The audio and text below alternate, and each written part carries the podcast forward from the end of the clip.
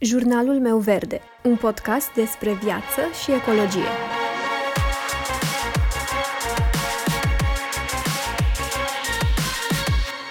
Bună, eu sunt Alexandra și tu asculți Jurnalul meu verde, un podcast despre viață și ecologie. Salutare, oameni buni! Continuăm astăzi seria de vorbă cu un Earthfluencer, cu Tania Nicoară.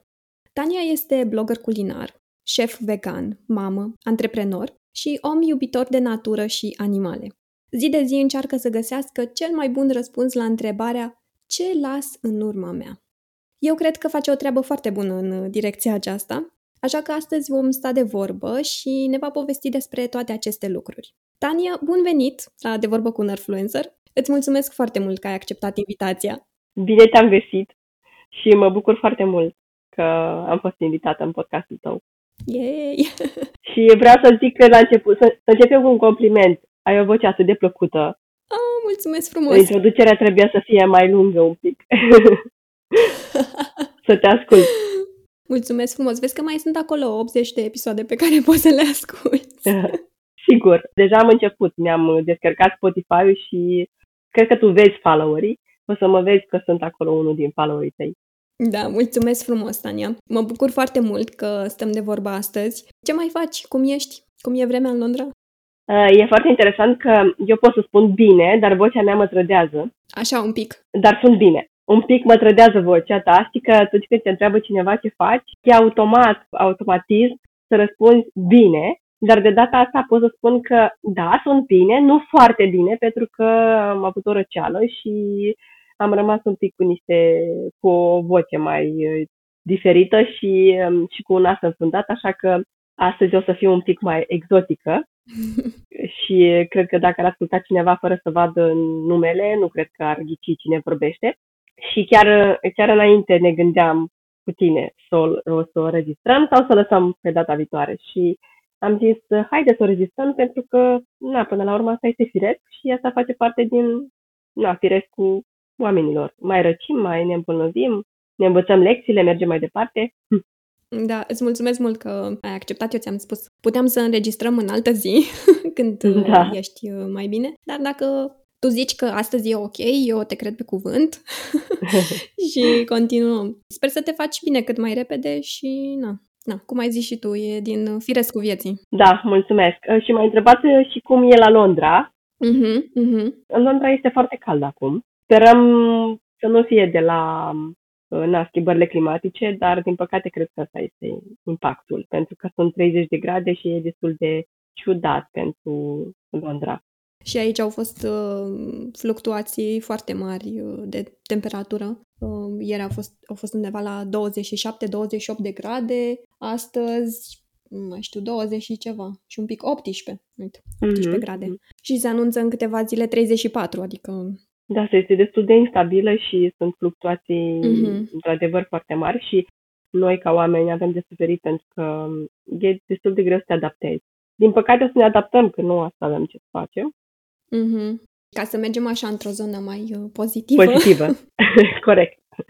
Aș vrea să încep cu o întrebare care este o curiozitate personală și este o întrebare pe care o pun de obicei oamenilor cu care vorbesc despre subiectele legate de sustenabilitate. Pentru că pentru fiecare dintre noi povestea e diferită. Aș vrea să te întreb cum s-a născut interesul tău pentru sustenabilitate, pentru zona asta de eco-friendliness.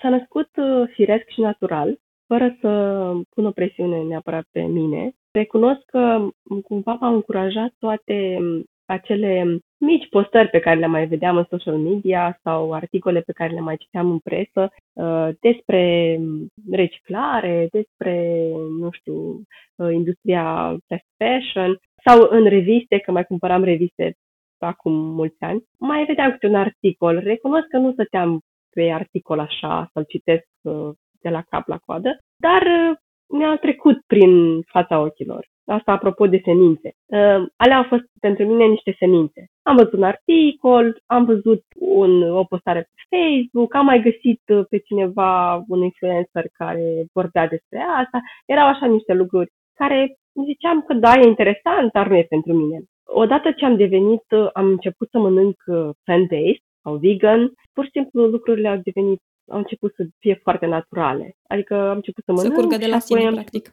Da, da, da, da, da, să-mi dau seama că mă simt mai bine, apoi mi-am dat seama că fac și mediului mai bine și după am început să-mi pun întrebări și să caut. Și chiar țin minte, într-o revistă am găsit un articol că în, într-un mall din București s-a deschis un magazin în care se vând haine din haine vechi, refăcute și că există acolo un coș în care colectează haine vechi și e, țin minte că am găsit acea revistă acum câțiva ani prin casă și aveam pagina îndoită acolo. Asta înseamnă că, bine, după aia am aflat că acest magazin a fost doar un, un test, nu a fost uh, definitiv, a fost un test făcut în acel magazin, o lună a durat sau ceva de genul ăsta, dar pentru că era pagina îndoită, clar că mi-a strânit interes. Și aceste semințe au încolțit în timp.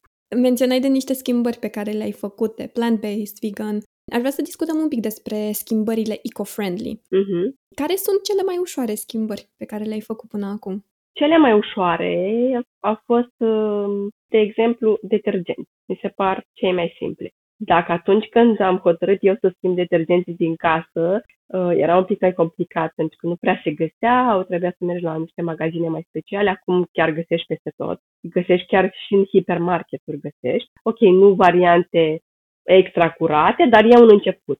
Am schimbat în primul rând detergentul de vase. Întâi am luat un detergent mai uh, puțin poluant pentru apă, dar cumva vezi că e interesant că a fost egoist. Că am zis, ok, nu poluez apa, dar nici nu fac mie rău pielii.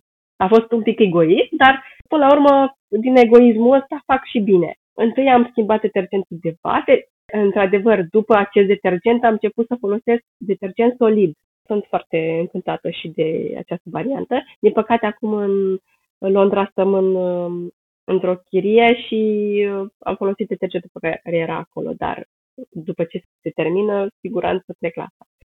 Da, până la urmă, eco-friendly înseamnă să folosim ce avem, ce ni se pune la dispoziție, ce găsim până la capăt să folosim și apoi să ne uităm la alte variante eco-friendly pe care le avem.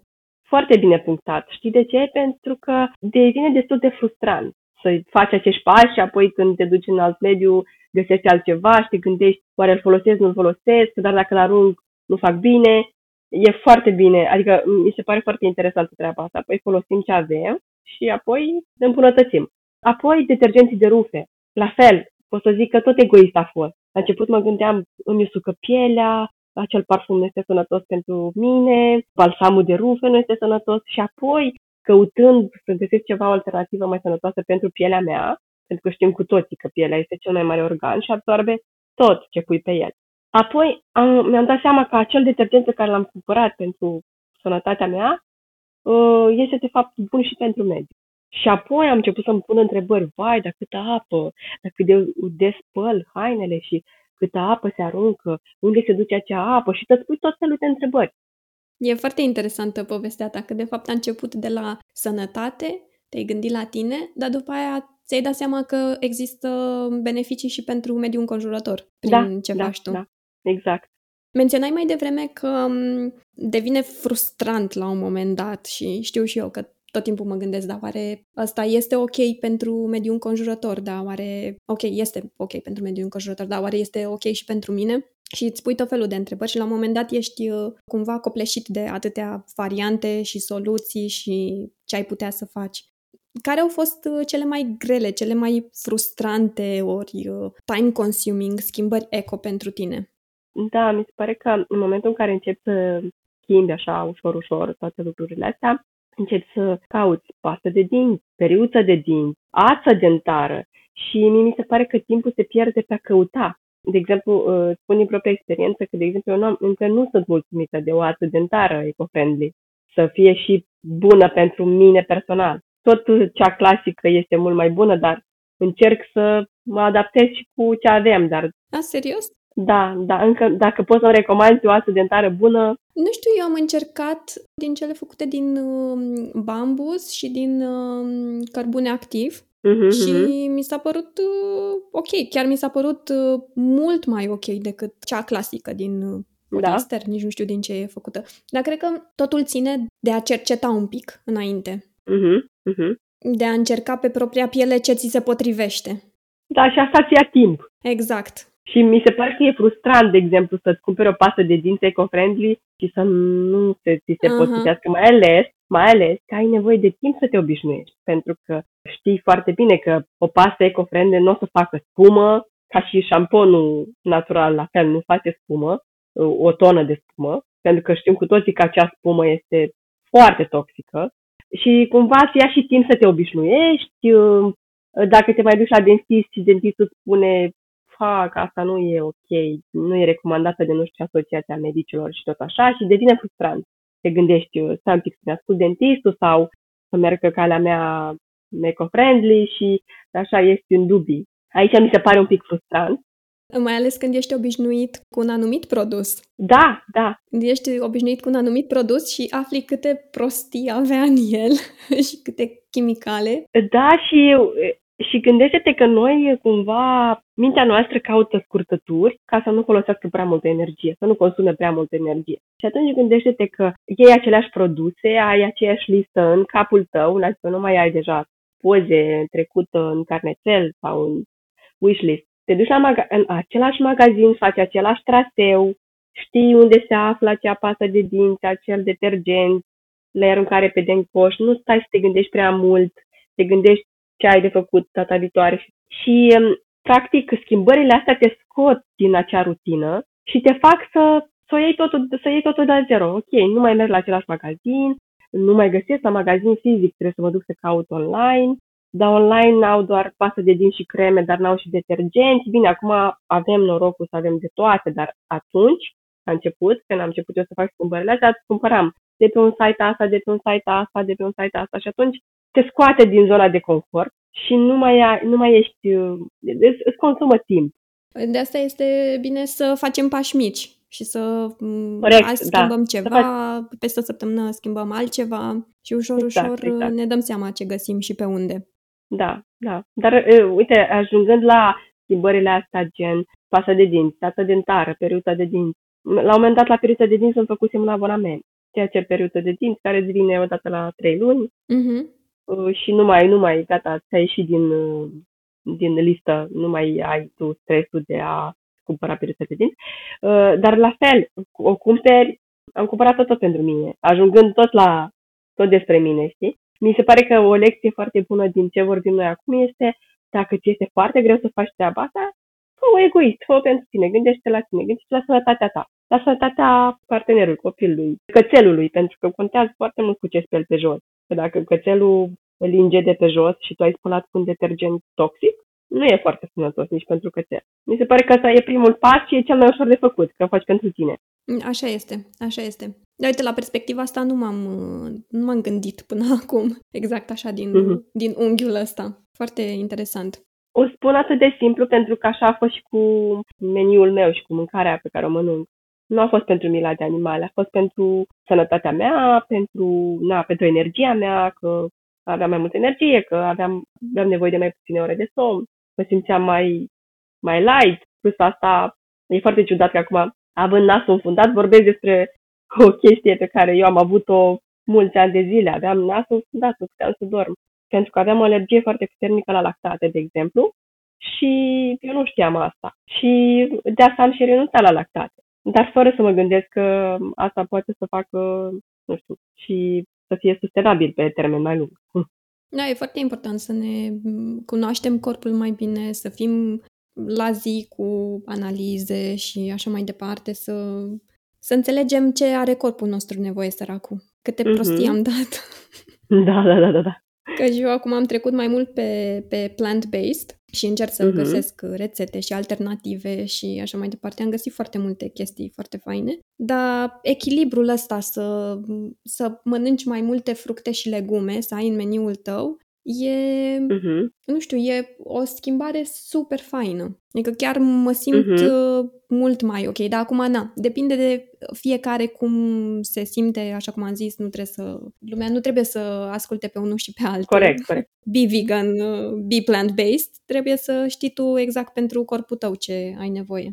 Chiar și dacă ești omnivor, dacă introduci în alimentația ta fructe și legume, nu-ți face niciun rău. Exact, exact. Și mi se pare că fructele și legumele le poți introduce cel mai ușor vara, pentru că atunci le avem din plin și...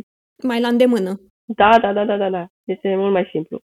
Că tot vorbim de uh, schimbări uh, sau proiecte așa mai grele, uh, cred că la asta intră și uh, partea de business. Da. Însă înainte de a ne povesti mai multe despre business-ul tău, aș vrea să ne spui care este povestea din spate. Cum a început povestea business-ului tău? Acum, uh, hai să zic zece ani, cred, că am pierdut numărătoarea. Nu eram foarte atentă la ce mâncam, să zic așa, că așa de fapt a început tot drumul. Și m-am trezit cu tot felul de alergii, intoleranțe, făcându-mi analize mi-am dat seama de la ce sunt și am zis că trebuie să fac o schimbare. Și schimbarea a fost uh, în alimentație și am zis că o să mănânc, uh, nu știu, mai puțină carne la început și uh, am văzut uh, imediat cumva rezultatul. Nu știu, mă simțeam mult mai ușoară, mult mai liberă, mai... Și ușor, ușor am început să renunț la lactate. La lactate mi-a fost foarte greu să renunț.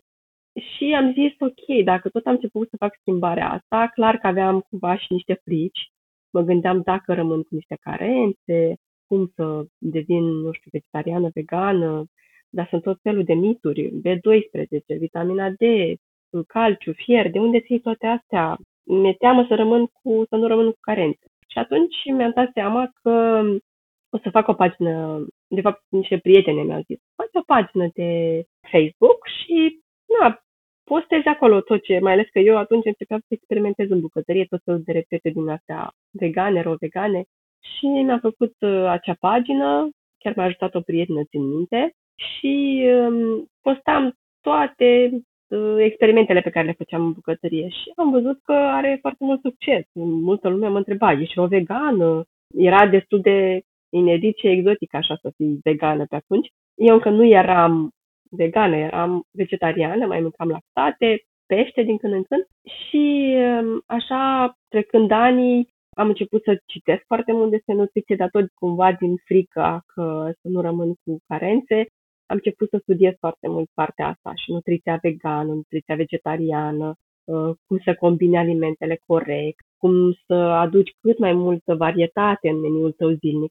Și a fost atât de interesant că din acel moment am început să mănânc atât de diversificat și atât de colorat, încât mă gândeam, Doamne, unde erau aceste toate alimentele astea, unde erau? Că eu nu le-am văzut până acum. Și eu nu mâncasem în viața mea linte, nu mâncasem năut.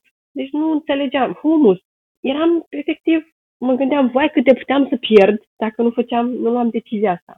Revenind la întrebarea ta, că ajung și la răspunsul la întrebarea ta, a început să crească, o comuni- să crească o comunitate foarte frumoasă pe Facebook, să-mi pună oamenii întrebări, să mă ia drept specialist. Ok, și cum combin asta cu asta? Cum folosesc condimentele? Și din întrebările lor, eu pur și simplu studiam, studiam, studiam ca să pot să vin cu un răspuns. Și așa am ajuns să fiu invitată la workshop-uri, să învăț oamenii cum să facă o schimbare în viața lor, cum să mănânce, nu știu, mai puțină carne, de exemplu, sau mai puține lactate, cum să le combine corect. Chiar și acele lactate, cum să le combine, cum să facă schimbări. Și așa am, am crescut. Și s-a născut și blogul rețete cu tania punct ro și în una din zile o prietenă și mi-a zis uite, vreau și eu să mănânc ce gătești tu, dar eu nu am să gătesc, vrei să-mi gătești? Și am zis ok, pot să-ți fac și ție, dacă îmi fac și mie, fac și ție. Și uite, așa a luat ea un meniu de la mine, s-a dus la birou, a văzut colegii și au început, vrem și noi și așa am început să fac, să gătesc acasă și să fac mâncare pentru, cred că aveam treizeci de oameni atunci. Deci bucătăria mea de acasă se transformase într-un mini-restaurant. Un mini-delivery, pot să zic așa. Și soțul meu, noi eram căsătoriți atunci, mi-a zis, ok, e frumos, minunat, dar nu putem să gătim aici pentru că miroase toată casa mâncare, trebuie să facem ceva, trebuie să-ți muți bucătăria în altă parte. Recunosc că eu mi-am dorit ceva micuț, cochet, dar nu s-a legat să iasă ceva micuț. Așa am găsit un spațiu mare și un, un subsol la unei clădiri și efectiv am renovat acel subsol, a fost o parcare era și noi am transformat într-o bucătărie.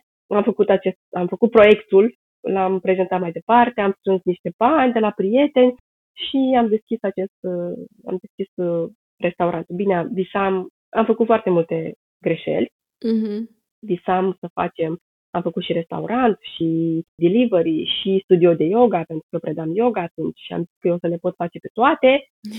Dar am învățat foarte repede din asta, nu regret că am făcut treaba asta, a fost foarte stresant și foarte greu. Am închis studioul, am închis restaurantul și am rămas doar cu delivery. Oh. O perioadă. Mm-hmm. Da, dar na, au fost mulți bani cheltuiți, multe resurse și multe lecții luate. Mm-hmm. Dar acum suntem foarte bine, au trecut cred că trei ani de atunci, ne-am mutat într-o, într-o altă zonă, nu mai suntem în acel subsol și acum râd și spun că oamenii de succes încep din, dintr-un subsol și sper să, să fie așa și na, lucrurile cresc și merg. Și acum noi suntem într-o zonă de nord, unde chiar nu visam să ajungem, sincer zic. Și așa a luat, de fapt, naștere conceptul Unison și, na. Și ce aveți voi practic, ce aveți voi practic acum? Restaurant și delivery? Sau cum arată business-ul? Din ce e compus? E un uh, mini-restaurant, un restaurant mare, cu o terasă, un bistro, pot să-i spun așa, mai degrabă, unde n-ai... Eu când zic restaurant, mă gândesc la ceva sofisticat, un bistro unde vii relaxat, poți să vii și cu animalul de companie și cu prietenii, un restaurant micuț, cochet și facem delivery, gătim, avem mâncare, smoothie-uri, micul, poți să iei micul dejun, deserturi și avem mai nou și o fabrică deschisă în zona Dorobanți, care am deschis-o anul acesta. Mm-hmm. Și, practic, faceți voi um, produsele voastre. Da, da, da, da, da. După pandemie am uh, ajuns la concluzia că trebuie să scoatem și o linie de produse, mai ales că ni s-au confirmat că există cerere și lumea le iubește. Cât de greu a fost? Când? În pandemie? Să deschideți uh, fabrică. A, să deschidem fabrica? Uh-huh. Nu pot să spun că a fost foarte greu. După experiența cu restaurant, la restaurant a fost foarte greu și cu un foarte înainte. La fabrică nu a fost atât de greu, pentru că deja aveam cumva experiență, aveam portofoliu de produse, aveam deja clienții. Uh-huh. Doar aveam nevoie de resurse. Așa că a fost, orice lucru nu este ușor, dar nu atât de greu cum a fost restaurantul. Cu siguranță cu mici provocări. Da. Absolut. Nu se poate fără provocări. Da, da, da. Ce găsim la voi? Ca să știe lumea care ne ascultă, ce putem să comandăm de la voi? Ce produse uh, găsim? Așa, dacă nu poți să ne spui o listă. În restaurant, chiar acum este la fix acest podcast, pentru că chiar acum am schimbat meniul. În restaurant sunt băuturile artizanale românești, o sută la sută toate. Colaborăm cu Zăganu, cu cei care fac kombucha, sunt mai multe tipuri de kombucha. Mai ales kombucha acum e în floare, așa. Apropo, ai băut kombucha până acum? Da. Da. Uh, Bine, am băut aici, local, în Cehia. Da, da, da, da. da. Uh, facem noi uh, limonadă, na, ne-am, cumva ne-am, uh, suntem în sezon, uh-huh. uh, limonadă cu fructe de pădure, cu mentă. În meniu avem uh, și produse gluten-free și produse din asta mai comfort food, burgeri, uh, cum se numește, pita, pita cu... humus, cu șnițel, cu toate, sunt, toate produsele sunt o sută la sută plant-based și la fabrică producem granola, unturi din nuci, o sută la sută naturale, batoane, batoane energizante, batoane pentru drumeții, pentru copii, toate produsele sunt foarte bune pentru persoane care na, țin dietă, de exemplu, pentru că produsele noastre nu conțin zahăr. Niciun produs de-al nostru nu conține zahăr, nici la restaurant, nici la fabrică. Unturile sunt o sută la sută naturale și mai facem uh, mici pachetele cu nuci, snacks, tai, uh, na, pentru drum, pentru... Da, cam asta producem acum. Dar uh, avem în plan să creștem portofoliul de produse. Mamă, mamă, când creșteți portofoliu ne mai auzim. Să ne spuneți ce mai acolo. Sună da, da, super da. Bine ce, ce faceți voi. Care e produsul tău preferat? Produsul meu preferat este untul de alune de pădure. Mm, bun. Și untul de semințe de dovleac. N-ai spune că cel de semințe de dovleac este un apetisant. Dacă zici că la de alune de pădure nu înțeleg. Dar untul din semințe de dovleac mi se pare un unt atât de versatil. Eu am mâncat toată sarcina, am mâncat acest unt cu lingura. Deci, efectiv, îmi plăcea atât de mult.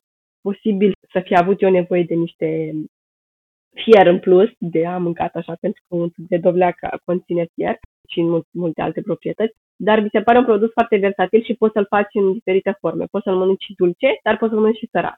Și sărat, de exemplu, este minunat pentru pesto. Nu mai folosești acele semințe de pin, care sunt mega scumpe pentru pesto, și folosești untul din semințe de dovleac, îl înlocuiești. Este și autohton, dacă tot vorbim de sustenabilitate, și um, nu este atât de gras, dacă vorbim de sănătate, că, ok, semințele de pin sunt uh, sănătoase, dar în cantități mari, și um, e la fel de delicios. Astea sunt produsele mele de la produsele pe care le facem și le vin de la raft în magazin. Dar în, la restaurant, produsul meu preferat este acai bowl. Ce este, mai exact? Acai bowl este un... Acai este fructul acai, uh-huh. care îl faci ca un smoothie și peste el punem unt de arahide cu granola, cocos și fructe de pădure și e un mic dejun din ăsta foarte hrănitor și foarte bun. Mm, sună foarte bine. Dacă erai în București, erai invitată la un mic dejun să vezi ce înseamnă acai bowl, dar când ajungi în București, neapărat îmi dai un semn. Uh, da. Sună foarte gustos mie, deja îmi plouă în gură. Ca, să, ca să-ți, dai, să-ți, dai, să-ți dai seama despre ce vorbesc. Voiam să zic ceva legat de, de treaba asta. Ah, că eu nu am încercat până acum un tub de semințe de dovleac. Nu l-am încercat. Am în... De fapt, ba da, am încercat acum câțiva ani, nu mai țin minte ce gust are, dar știu că nu mi-a plăcut absolut deloc. Asta, sigur, vreau să-l încerc de la voi. Eu tot timpul spun așa, în momentul în care guști un, un aliment nou, trebuie să-l guști de minim cinci ori, ca să poți să tragi o concluzie. De ce? Prima dată poate l-ai testat și um, nu era un produs bun, că producătorul nu a produs ceva ok. A doua oară, iei de la alt producător, de exemplu, uh-huh. și uh, îi mai dai o șansă. Și dacă nu te-a plăcut, poate n-ai fost tu într-o stare bună. A treia oară, când ai gustat, poate vremea n-a fost ok. A patra oară, poate corpul tău n-avea nevoie de acel produs în momentul ăla, adică aveai ne- nu avea nevoie de acei nutrienți. Erai plină de fibre, de fier, de beuri, nu aveai nevoie. Și a cincea oară s-ar putea să-l vezi altfel, pentru că ai trecut prin toate acele stări. Și asta e valabil la tot. Valabil și la te duci la o oră de yoga, nu ți-a plăcut. Ok, poate profesorul n-a fost bun, poate tu n-ai avut o stare bună, poate n-a fost potrivit pentru ce antrenament ai acum. Toate lucrurile trebuie să-i mai dea o șansă. Acum că zici toate lucrurile astea, mă gândesc da? Că are complet sens, că mi-am adus aminte de câte ori am gustat kombucha înainte să găsesc ceva ce să-mi placă. Deci, efectiv, ador kombucha acum. Dar doar de la un anumit brand aici, mm-hmm. din, din Cehia. Da, da, da, da. Și mi se pare că atunci când dai încă o șansă, ești un om flexibil, mm-hmm. care nu uh, pui etichete imediat. Mm-hmm. Și cred că așa e valabil și la oameni. Exact, chiar voiam să zic noi asta. Noi știi că, uh, da, că noi întâlnim un om și punem eticheta imediat, că zic, primele secunde contează. Ce ar fi să faci un exercițiu să nu punem eticheta chiar imediat? Să le dăm, să-i dăm cinci șanse persoane respective să, să arate cine este cu adevărat. Asta dacă avem timpul disponibil.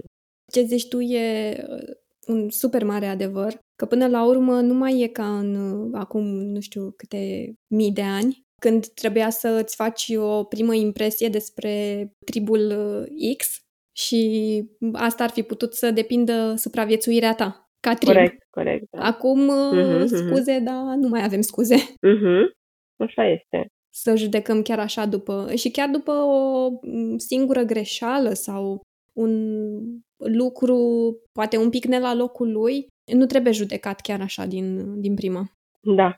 Și nu e ușor. Nu este ușor, pentru că uh, noi, fiind obișnuiți deja să punem eticheta și gata, next, e o muncă cu tine, în primul rând. Să încerci să vezi omul din altă perspectivă, să-i mai dai o șansă, să te gândești și poate este la mine problema, nu la persoana respectivă.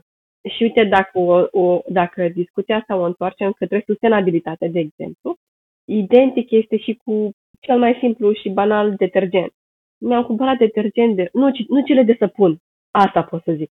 Am melanul de săpun și nu, nu, nu sunt pentru mine. Ok, atunci încearcă un detergent lichid.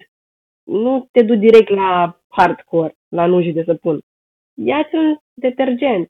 Ia-o ușor. Nu înseamnă că, a, nu, dacă spui cu nuji de săpun, înseamnă că toate sunt la fel. Ia-ți atunci însă un detergent lichid din nuji de săpun și încearcă-l pe acesta. Adică cumva să-i mai dai o șansă, nu din prima. Detergenții sustenabili nu spală, nu sunt buni. Detergentul de vase nu spală bine, nu ia grăsimea. Pasta de dinți sustenabilă nu... Adică cumva eu și acum încă termin asta dentară și cumpăr alta, alta de la alt brand. Tot testez, testez, testez. O găsi eu până la urmă ceva. Știu că e simplu să te duci să o iei pe aia care o știi tu că ai folosit-o ani de zile și că... Dar dacă vrei să faci o schimbare, e nevoie de efort. Exact. Că, până la urmă, dacă ne gândim la prețul pe care îl plătim pe termen lung ca specie, să zicem așa, uh-huh. să ne îngropăm în munți de, de gunoi, uh-huh. parcă nu e așa un viitor foarte nice da, da, pentru nepoții, da. Copiii noștri. Eu întotdeauna la asta mă, mă gândesc. Dacă m-ar întreba nepoții mei, dar tu ce făceai când lumea o cam roase razna? Uh-huh, ah, uh-huh. Păi știi, mic. Uh-huh. E cumva așa o responsabilitate pe care o simt. Uh-huh. Chiar dacă nu ai făcut. Da, da, da, da. Că sigur ai niște nepoți, niște oameni la care ții și cărora le vrei binele pe termen lung. Da. Știi, acum când spunea lucrul ăsta, mă gândeam că să nu înțeleagă ascultătorii noștri că noi ducem o viață o sută la sută sustenabilă, suntem acele persoane care... A, uite ce bine că ai menționat. Care sunt perfecte și chiar acum pot să spun ce greșeală pot... Greșeală o văd eu. O fac acum. Eu acasă, în București, pentru că acum locuiesc la Londra, foloseam pentru băiețelul meu, am cumpărat un set de scutece reutilizabile.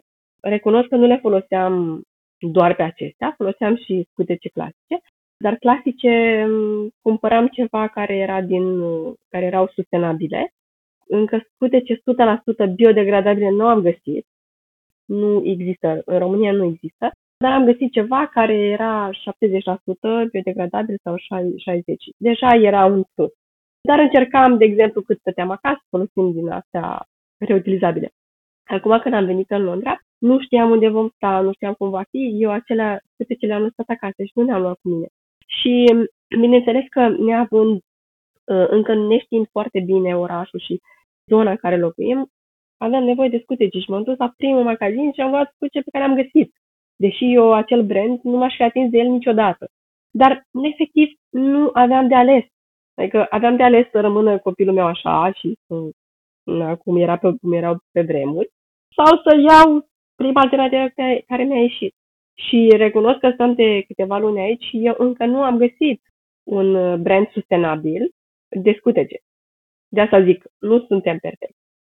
Așa este. Mă bucur foarte mult că ai menționat că și eu de fiecare dată spun nu suntem perfecți și oricum nu vom atinge perfecțiunea. Întotdeauna vor fi lucruri pe care putem să le schimbăm, să facem lucrurile mai bine, dar e sentimentul ăla, măcar știi că încerci pe altă parte și faci ceva.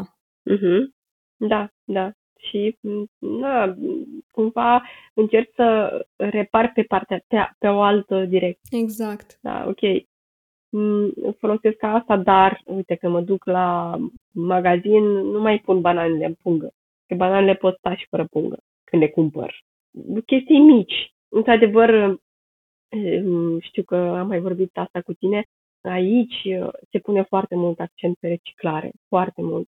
Și plasticul este pus la plastic, nu există foarte puțin, nu știu, chiar și coșurile de gunoi în cel puțin în zona în care stau, nu vreau să vorbesc toată Londra pentru că nu știu, dar în zona în care stau oamenii sunt foarte responsabili. Coșul de gunoi nu o să vezi și altceva decât plastic, dacă e plastic. Și asta mă bucură foarte mult, pentru că mă durea sufletul, într-adevăr, să văd, nu știu, în altă parte, că nu neapărat doar în România e problema asta, unde coșul era plin cu de toate. Deși era foarte bine selecționat treaba asta. Mm-hmm. Da, eu, eu mă bucur și văd că și sunt pozitivă că lucrurile merg într-o direcție bună în sensul ăsta. Uite, dacă tot ai menționat de reciclare, ce fel de tomberoane există pe acolo? Am așa o pasiune pentru gunoi. Tot timpul uh, întreb, ai pasiune uh, pentru tomberoane, nu? Da, tot timpul întreb, pentru că mi se pare foarte interesant și vreau ca lumea să știe că lucrurile sunt diferite în funcție de oraș, în funcție de țară, de cum se întâmplă lucrurile și ce fel de tomberoane există și cum se colectează uh, selectiv. Cum e uh, în Londra treaba asta? Uh, de exemplu, au uh, tomberoane ca, la, ca peste tot, nu mi s-a părut nimic așa foarte deosebit, de sensul că plastic, sticlă la, lo, la un fel, la un loc, apoi uh, na, resturi. Dar ce m-a impresionat foarte mult și mi se pare că asta lipsește în România, acel coș mare, mare de gunoi în care pui uh, haine. Haine chiar uh, care nu le mai poți purta, nu haine care pentru donat, nu. Haine care, nu știu, șosete rupte, tricouri pătate, probabil, care nu le mai poți purta, foarte vechi sau toate, toate, încălțăminte. Tot, tot merge în acel coș și acel coș nu se mai poate deschide. Nu riști să vezi haine împrăștiate pe stradă, de exemplu, da? Pentru că acel tomberon nu se mai deschide, adică nu poți să umbli în el. Și mi s-a părut foarte mișto asta, pentru că, da, în România, unde ce făceam cu hainele care... Că am avut și o perioadă în viața mea când cumpăram în disperare și am adunat foarte multe. Acum nu mai am, nu mai am lucrul ăsta, dar l-am avut și când am făcut ordine așa... viață și în lucruri. Acele haine, unele haine le-am donat, deși e frumoasă treaba asta cu donatul, dar mi se pare că e un pic exagerată, pentru că și acele haine noi le ducem la o familie, să zicem, defavorizată. Și dacă mai vin încă vreo zece la aceeași familie cu aceleași haine, nu știu unde ajung ele. Le-am donat și restul, care chiar nu se mai puteau purta, le-am dus la, la H and M, da? Unde găsești acel coș unde poți să-l lași haine. Doar, doar acolo puteai să mai duci în România. În, în altă parte nu am văzut tomberoane sau ceva de genul ăsta. Probabil că mai sunt prin anumite orașe. Am înțeles că mai sunt în anumite orașe. În București nu am văzut. Nu am văzut. M-aș bucura foarte mult. Dar București ar fi, ar trebui să fie. Și mai e, mai e un lucru interesant aici. Tot am văzut în Londra semne. Mergi pe stradă și sunt semne. Recycle, recycle. Și câte o săgeată, se arată săgeata încolo. Și înțelegeam ce înseamnă asta și am întrebat-o pe prietenă și mi-a spus că fiecare zonă din Londra are un punct de colectare a deșeurilor electrice, electronice, electrice. Mm-hmm. Electrice și electronice.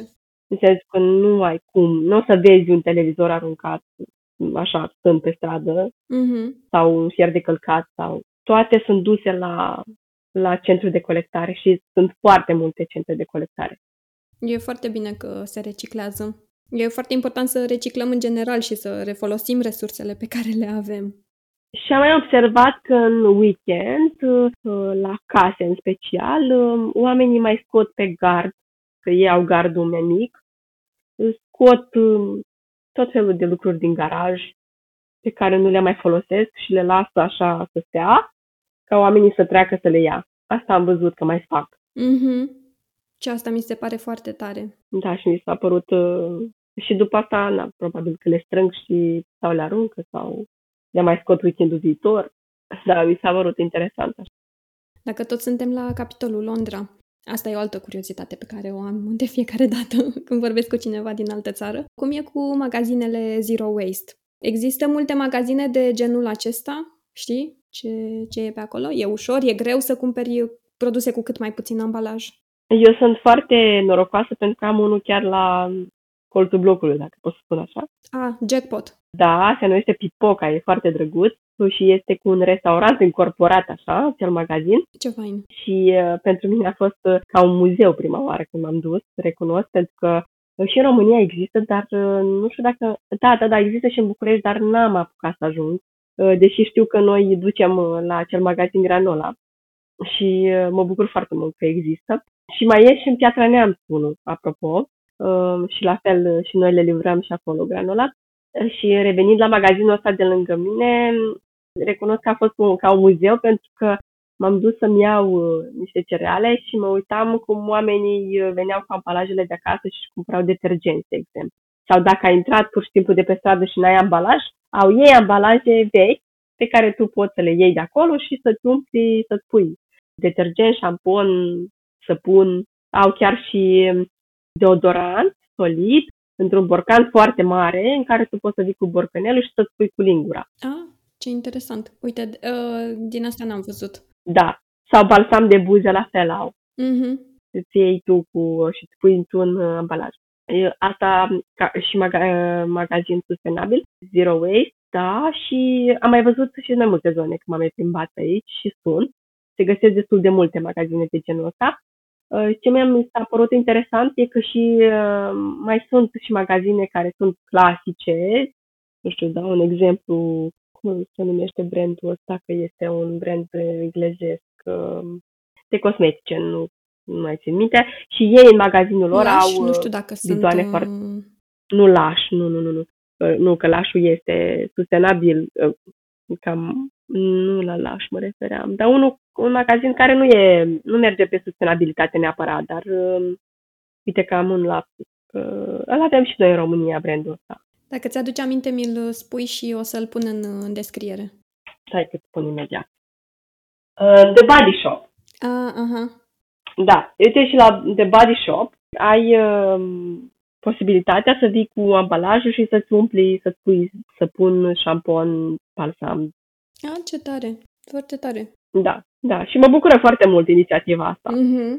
Mă bucur să văd că în momentul în care vezi ce se întâmplă în alte țări, prin vest, prin centru, whatever, asta cumva dă...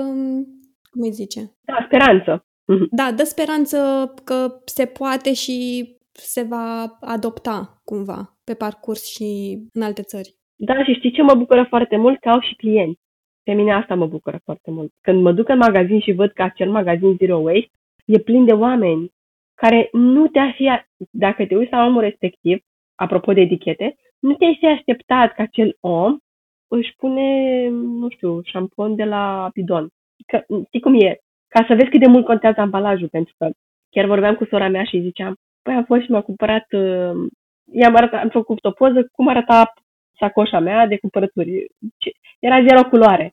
Era o chestie foarte deloc, cum zic, apetisantă, nu știu cum să zic, foarte așa catchy, știi? Nu era nimic. Era, te uitai, niște pungi de hârtie, craft, nu spun nimic.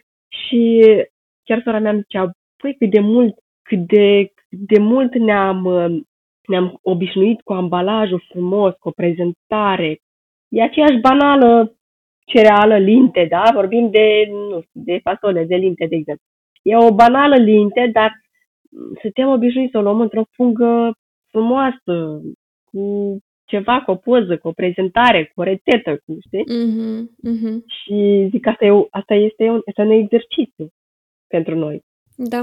Așa am fost învățați. Să apreciem altfel când pachetul arată bine și când pachetul e normal, simplu și cum e, trebuie să arate el, de fapt.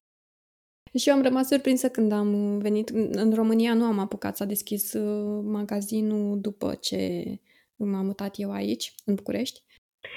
La ma- Te referi la, la magazinul ala, Zero Waste. Zero Waste, nu? N-am apucat să-l vizitez pe cel din București, mm-hmm, că m-am mutat da. direct aici, dar am venit aici, în Cehia. Da. Și am, am fost la câteva magazine și merg des.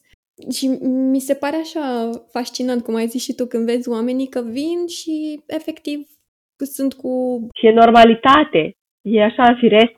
Da, da, da, da. Vin cu borcanul de acasă și își cumpără uh, detergent și da. săpun și ce mai, uh, ce mai vor. Da, da, da. Bine, și până la urmă nici nu trebuie să găsim magazine Zero Waste. Adică putem să fim un pic mai... responsabil, să zic așa, da. și în uh, magazine normale, să cumperi într-un ambalaj Pare. mai mare, uh-huh. care poate fi reciclat uh, mai ușor, nu se pierde pe linia de sortare și așa mai departe. Adică există, există variante, nu trebuie neapărat să ne ducem către către produse efectiv zero waste. Putem să facem primii pași, să-i facem de la, și de la gel de duș. Dacă treci la un săpun solid și folosești câteva luni și te obișnuiești cu ideea de săpun solid, după aia poți să te duci către un săpun solid cu ingrediente mai spre natural și așa mai departe. Adică să faci așa niște pași uh, normali, că peste noapte nu a schimbat nimeni nimic. Asta e sigur. Da, da, da. Pentru mine a fost foarte ușor, apropo de mutare, pentru că eu acum, de exemplu, folosesc uh, șampon solid, uh, balsam solid, gelul de duș este solid și imaginează-ți cât spațiu îți, o, îți ocupă aceste cosmetice într-un bagaj și cât de mult contează. E una să iei un ambalaj de două sute de mililitri de balsam și unul să iei uh, un săpun. Și chiar și eu le spun uneori prietenilor că, uite, acum când, de exemplu, când mai fac cadouri, uh, acum încerc să cumpăr cadouri de genul ăsta. Să nu, cumva, nu încurajez partea cealaltă, știi?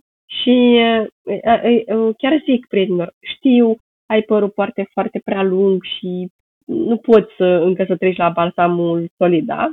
Dar uite, poți să le ai măcar pentru călătorii. Deja e un pas. Pentru că în călătorie vrei, nu vrei, nu vrei să dai bani pe acel bagaj și îți iei ceva mic și nu te mai stresezi că e o sută de mililitri, că e cincizeci, că se potrivește, nu se potrivește. E perfect. Și așa, poate în vacanță îi mai dai o șansă și îl Îl mai testezi, ai șansa să-l testezi de minim cinci ori. Așa este. Bine, s-ar putea să-ți placă, s-ar putea să nu-ți placă. Da, dar asta înseamnă că poți, să, na, poți să-l mai schimbi, să mai testezi. Da? Dar e un pas. Asta cu, cu cosmeticele și cu detergenții mi se pare că e destul de simplu. Pa- așa mi se pare mie, pentru că eu deja cumva... Na, ești un pic la un alt nivel. Am introdus-o în viața mea și... Da. Dar ce mi se pare complicat sunt hainele. Deci la capitolul haine mi se pare foarte complicat. A, serios? De ce mi se pare... Da. Ia să auzim. De ce mi se pare complicat e că e un pic de... E o păcăleală așa. Pentru că, uite, te uiți la brandurile mari care scot acele colecții sustenabile, apoi vezi din ce în ce mai multe branduri mari care scriu că în două mii douăzeci și opt vrem să devenim o sută la sută sustenabil sau o sută la sută nu știu, reciclat sau nu știu la ce se referă. Sunt așa un pic în dubii. Ok, eu cumpăr de la brandul ăsta sau nu cumpăr? Recunosc că am, am vorbit cu tine înainte despre subiectul ăsta și m-a pus pe gând un pic. Pentru că eu mă gândeam că dacă cumpăr, cumva îi încurajez să mai facă treaba asta. Cumva arăt, uite, da, există clienți pentru asta, vrem, uh-huh. faceți asta. Partea cealaltă a monedei este, dar nu tot consum, uh-huh. nu tot îmi vine cu acea colecție nouă, dar de ce să am eu nevoie de colecție nouă când eu am cu ce să mă îmbrac? Uh-huh. Da, consumul până la urmă nu e ceva nasol, ci extra consumul, overconsumption, cum îl știe toată lumea. Da. Da, da. Când vii cu o colecție nouă în fiecare sezon, de ce? De ce ai nevoie uh-huh. de, de toate astea? Și mai ales da. la brandurile foarte mari. La brandurile foarte mari. E... Da. Cumva este de responsabilitatea ta să te gândești în fața vitrinei. Păi, e o necesitate sau e o dorință? Ia că uite, dacă nu găsești, la, dacă ești pe fashion... Că știu și persoane și înțeleg, da. înțeleg orice hobby, înțeleg orice lucru care îți face plăcere. Și sunt persoane care sunt into fashion și n-am nimic cu persoanele respective. Dacă ești uh-huh. into fashion, mergi la niște designeri locali. Uh-huh. Uh-huh. Mergi și vezi ce colecții sustenabile uh-huh. există. Uh-huh. Că există și case de modă, cred că așa ar trebui să mă exprim, care efectiv iau produse vechi și le pun, nu știu, un sacou. Și le, mai dau le dau un refresh uh-huh. și îl refac uh-huh. într-o altă formă. Adică există soluții, nu trebuie neapărat să te duci la lanțurile mari de fast fashion ca să poți să fii fashion. Uh-huh. Inclusiv în second hand. Uh-huh. Uh-huh. Găsești tot, uh-huh. tot ce, ce vrei. De asta cu colecția sustenabilă e așa cu, cu dus și întors. e discutabil. Mm-hmm. Da, da, da, da, da. Nu, acum eu de ce zic că ăsta e punctul meu slab? Nu că eu aș fi... Am fost acolo. Mm-hmm. Eu eram persoana care intram în magazin, mai ales dacă era reducere, ieșeam cu sacul. Wow. Da, am fost acolo. Nu mai sunt, nu mai sunt acolo, dar recunosc că, știi, e un soi de evadare asta. Mm-hmm. Recunosc că dacă n-aș avea valorile astea, aș ceda. Mm-hmm. N-aș ceda la un detergent, clar, dar la haine. Și de ce? Pentru că parcă nu se simte așa de... Știi, când te gândești la apă, te gândești la... Știi? Și la, dar la haine parcă nu e așa o presiune. Trebuie să văd mai mult. Mai multe... Cum zic... Câte resurse se folosesc pentru aceste haine. Trebuie să văd mai multe materiale ca să... Ca să am o... o zic, ceva împământenit. Mm-hmm. Eu am zis punctul meu slab că ăsta este. Da, cu toți avem, cu toți avem puncte slabe. Pentru unii este fashion-ul, uh-huh. pentru unii este make-up, uh-huh. pentru unii sunt cărțile. Da, da. Și aici intru eu. Corect, ba, și eu. Unde aveam cărți, grămadă peste grămadă, peste grămadă, zeci de cărți necitite. Încă mai citesc din cărți cumpărate. Am cumpărat ultima dată cărți acum doi ani. Încă mai citesc din ele. Bine, am și abonament la Scribd acum. Da, noi cumpărăm mai mult decât citim. Da, exact. Dar e chestia aia, să faci, să încerci un challenge. Cred că așa merită început. A, apropo de challenge, eu cu soțul meu ne-am pus, am avut un challenge în care, nu mai țin minte în ce an, ne-am propus ca nu, tot anul să nu cumpărăm nimic. Super! Ne-am pus challenge amândoi treaba asta. Într-adevăr, râdeam că când am povestit prietenilor, îi spuneau și dacă rămâi fără ciorapi. Dacă o să rămân fără ciorapi și nu o să mai am cu ce să mâncați, da, da, n-a fost cazul. Avem atât de mulți ciorapi, ne-am dat seama, apropo de asta. N-am mai cumpărat ciorapi de doi ani, Tania, de doi ani și încă mai am. Da, da, anul acela noi am călătorit foarte mult și n-am cumpărat nici măcar un, un magnet, nimic. Aha, aha. Când ați făcut challenge-ul ăsta? Un an a fost, dar nu mai țin minte ce an. Nu mai țin minte. A, n-a fost chiar recent, recent. Eram doar curioasă. Nu, a fost, a fost acum, hai să zic, patru ani. Acum patru ani, cred. Aha, uh-huh. Noi ne-am pus așa cu un challenge în fiecare an. De exemplu, să nu cumpărăm nimic timp de un an. În alt an am zis să nu bem niciun tip de alcool. Nimic, nimic. Nici bere, nici din asta, soft drink, nu. Nimic, nimic. Și de atunci nu mai bem nimic. Adică e foarte interesant. De asta zic că challenge-ul pentru un an contează foarte mult, pentru că intră în obicei după asta. Adică gândește-te că după un an, după ce nu te cumpăra nimic, aveai impresia că o să te duci și o să rup magazinele. Dar știi cum a fost? A fost ceva de genul, dar chiar am nevoie? Pentru că așa de bine a fost fără. Deci mă regăsesc complet în ce spui, mă regăsesc complet.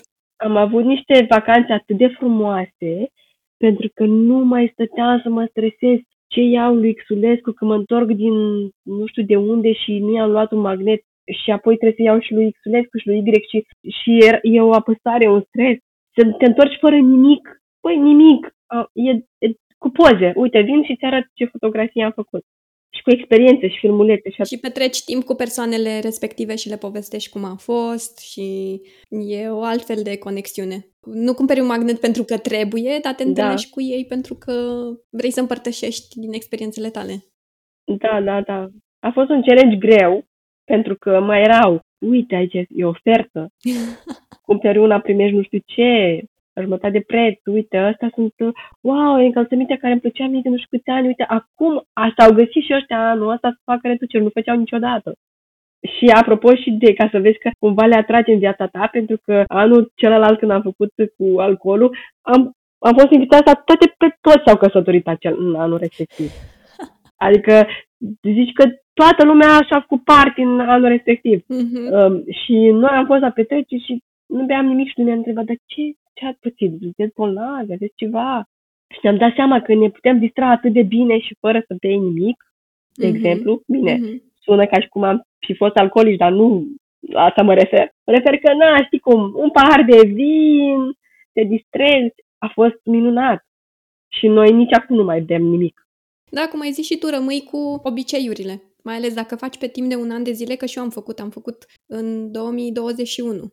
Am făcut challenge să nu mai cumpăr absolut nimic. Uh-huh. Bine, să-mi cumpăr când se strică ceva și nu mai poate fi reparat, înlocuiesc, când mi se termină să n-am dubluri de lip balm sau alte chestii. Da, da, da, da. Adică cu niște reguli dintre astea. Și acum, ghiși ce, a început două mii douăzeci și doi, suntem la jumătate și la fel, n-am cumpărat, n-am cumpărat decorațiuni, n-am cumpărat haine, n-am cumpărat, am cumpărat chestii consumabile.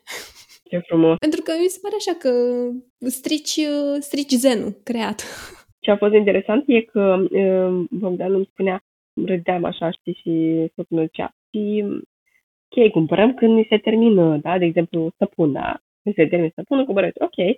Și când a deschis dulapul și a zis, a, sigur vrei să ținem challenge-ul ăsta un an și nu doi, pe la câte săpuna aveam aici? Ne ajunge pe mai mult timp. Da. Atunci îți realizezi cu cât îți umpli viața. Da, exact. Cu câte lucruri. Exact. Exact. Marie Kondo spunea foarte bine că degeaba ai împins tot într-un dulap și ai închis ușa, degeaba tu crezi că acel lucru gata nu mai există, când el în mintea ta există. Foarte adevărat. Și mie mi-a, mi-a rămas, wow, și uh, lucrul ăla îți ocupă spațiu din creierul tău. Așa e. Uite, înainte de final, ne-am lungit, o să fie lung episodul, dar e fain. Voiam să vorbim un pic de partea asta de parenting, că nu am foarte... puțin am intrat în ea. Uh-huh. Cum uh, introduci tu în viața copilului tău partea asta de sustenabilitate și grijă față de natură? Când aud parenting, vreau zic, vai, mi-a plăcea să fiu un specialist în parenting, dar sunt, a, sunt atât de la început și experimentez acum și fac, uh, fac și eu greșelile odată cu el. Foarte interesant uh, întrebarea ta cu sustenabilitatea la copii. În primul rând, noi suntem exemplul lor. În primul, în primul rând. Uh-huh. Ei par că nu văd ce facem noi, par, pare că nu sunt atenți sau nu interesează, dar ei copiază tot ce facem. Orice comportament, orice gest, orice vorbești. Și în primul, primul rând, noi am trebui, noi ar, am trebui să fim exemplu pentru ei. Și în al doilea rând, de fapt, celelalte lucruri sunt, de fapt, niște accesorii, niște lucruri ajutătoare. De exemplu, am găsit cărți de la editura Casa, carte despre cum se reciclează. Este de la doi ani, doi patru ani, uh-huh, uh-huh. într-un limbaj foarte simplu și cu foarte multe imagini, foarte simplu explicat, cu desene, cu, na, cu explicații, cu de unde vine gunoiul, cum ajunge, cum... Cartea, am înțeles că este din Germania, tradusă în română, și mi-am dat seama că nemții sunt puși la punct cu foarte multe lucruri din cartea respectivă, pentru că sunt multe lucruri pe care eu nu le știam. Și la sfârșitul cărții e foarte interesant că te arată cum să nu produci atât de mult gunoi și cum poți să-i mai dai o viață, nu știu, jucării care s-a stricat, să o repari, de exemplu. Ah, ce fain! Sau pantalonii care s-au rupt, nu știu, lipești un personaj dintr-un desen animat care îți place cel mai mult și îi mai dai o viață, cumva nu s-a rupt, s-a stricat, schimbăm. Pur și simplu să-i mai... să înveți să fie, nu știu, cumva responsabil și să țină mai mult la lucrurile lor. Și mi s-a părut foarte frumoasă cartea și chiar o recomand. O să las în descriere titlul ei, pentru că sună foarte interesant și probabil mai sunt oameni, părinți, interesați de, de zona asta. Da, dar repet, degeaba copilul vede cartea dacă el nu vede asta și în familie. Ai câteva acțiuni eco-friendly preferate pe care le recomanzi și prietenilor cu copii, dacă tot am ajuns la zona asta? De exemplu, noi nu folosim foarte multe jucării. Știu că sună, bai, da, ce copilărie asta fără jucării. Păi și cum faci când vrea copilul, îți cere? El încă este mic și nu are din astea, încă nu are. Aha, aha. Încă n-am ajuns la capitolul ăsta, cu siguranță o să trecem și noi prin asta. Și îmi povestești după. Da, o să povestim după, dar acum încă nu... Nu, nu-mi cere lucruri, deși mi-am dat seama că dacă vreau, de exemplu, să-i cumpăr o minge, pentru că am văzut că are, îi plac foarte mult mingile și așa, încerc să nu mă duc cu el în magazin și să își aleagă el, uite, asta, mingea. Pur și simplu mă duc, o cumpăr și vin cu ea acasă. Pentru că nu știu dacă este corect, repet, n-am citit asta nicăieri, pur și simplu am făcut-o instinctiv. Uh-huh, uh-huh. M-am gândit că dacă îi arăt, vino și alegi. În primul rând, pe ei bulversează dacă îi dai să alegi din o sută de mingi. Sunt prea multe opțiuni și ea, mai ales că într-un magazin de jucării, nu, e, nu sunt doar mingi. Uh, și în al doilea rând, nu vreau să-l învăț că orice, după orice întinde mâna în magazin pe rafturi, poate fi a lui. Din păcate nu e așa, nici în viața reală. Și atunci nu încurajez treaba asta, să merg cu el direct la shopping. Jucăriile pe care le avem le folosim la maxim și în diferite poți, de exemplu, dintr-o jucărie, adică cumva când aleg o jucărie sau primesc o jucărie, alegem una în care să fie multifuncțională, să poți să te joci cu ea și să o faci și mașină și avion și cumva trebuie o jucărie în care să, să poată să stimuleze creativitatea și să nu aibă foarte multe. Și al treilea lucru pe care l-am făcut, de exemplu, am fost într-un parc și în parcul respectiv erau uh, uh, oameni cu, na, cu diferite afecțiuni, cu dezabilități, care aveau niște măsute cu tot felul de lucruri la mâna a doua și vindeau și jucării. Și atunci, fiind și foarte puține, i-am ales o jucărie de acolo, care era trecută de ani, de mulți ani, că chiar o să fac o poză pe tine, este o jucărie din lemn, care un tren așa, care are istorie și mi-a plăcut foarte mult și am luat-o. Și mi se pare foarte interesant să luăm copiilor și jucării vechi, să cumpărăm. Mai ales că, cumpărând acea jucărie, am contribuit la construirea unui, unei șine de tren într-un parc. Ceva de genul ăsta era. Adică mi se pare foarte interesant să faci lucruri din asta și să înveți pe copil că, uite, puteți să ne jucăm și cu o jucărie care nu trebuie să o scoți din ambalaj acum. Mulțumim foarte mult pentru idei și pentru resursele pe care le-ai dat. Poate părinții care ne ascultă o să găsească inspirație în, în ce ai spus tu. Și pentru că ne apropiem de final, aș vrea să-ți pun o întrebare care este mai degrabă un exercițiu de imaginație pe care l-am tot făcut prin interviuri. Însă îmi place tare mult pentru că, ascultându-le pe toate, ne dă posibilitatea să vedem mai multe opțiuni, să vedem mai multe tipuri de probleme, dar și soluții de la oameni diferiți. Un exercițiu de imaginație legat de sustenabilitate, evident. Uh-huh. Așa că sunt curioasă, care este primul lucru pe care l-ai schimbat tu, Tania, în acest moment, dacă ai putea, desigur, pentru o lume sustenabilă? Primul lucru pe care l-aș schimba... Acum mă gândesc dacă să încep cu ceva simplu sau un pic mai complicat. Dacă vrei să spui mai multe lucruri, poți să spui două, trei, dacă nu te poți decide în... unul singur. Hai să începem așa. Duș facem în fiecare zi. Aș schimba gelul de duș în ambalaj de plastic în, în unul solid. Mm-hmm. Deci să nu mai existe plastic la așa ceva. Da. Doi, dar dacă nu ar trebui să fac asta, aș merge pe partea cu mâncarea și știu că mâncăm și de mâncat mâncăm în fiecare zi, chiar, chiar de mai multe ori pe zi. Aș scoate din meniu carnea. Dacă ar fi în fiecare zi, ideal. Dacă ar fi să mănânci măcar de trei ori pe săptămână fără carne, e și acesta un pas bun. Ia uite ce frumos ai pus tu problema. Foarte fain. Tania, îți mulțumesc tare mult că ai acceptat invitația. Cu mare drag. O să fie un podcast lung. Da. Când ne punem la vorbit, vorbim, nu ne mai oprește nimeni. Da. Mă bucur tare mult că am avut ocazia să povestim și să aflu de la tine multe lucruri. Și eu mă bucur foarte mult. Sper că și vouă, celor care ne-ați ascultat, vi s-a părut interesant și util. O puteți urmări pe Tania pe Instagram la Rețete cu Tania și pe Facebook la Rețete Sănătoase cu Tania. Și despre businessul Unison Food găsiți mai multe informații pe website-ul double-u double-u double-u punct unison punct today și desigur găsiți și pe Instagram cu I D-ul Unison Food și pe Facebook cu I D-ul unison punct today. E corect? Tania, vrei să mai adăugăm ceva? Nu, nu, e corect. Bun, oricum o să las în descrierea acestui episod link către toate cele pe care le-am menționat, ca să puteți să le accesați mai ușor. Tania, mulțumesc mult încă o dată că ai venit. Mulțumesc și eu. Și sper să ne mai auzim și cu alte ocazii.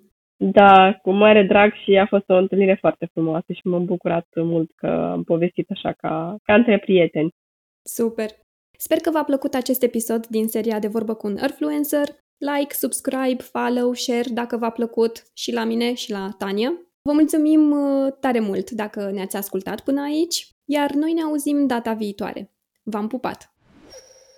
Îți mulțumesc dacă m-ai ascultat până aici. și sper să mă asculți și următoarea dată.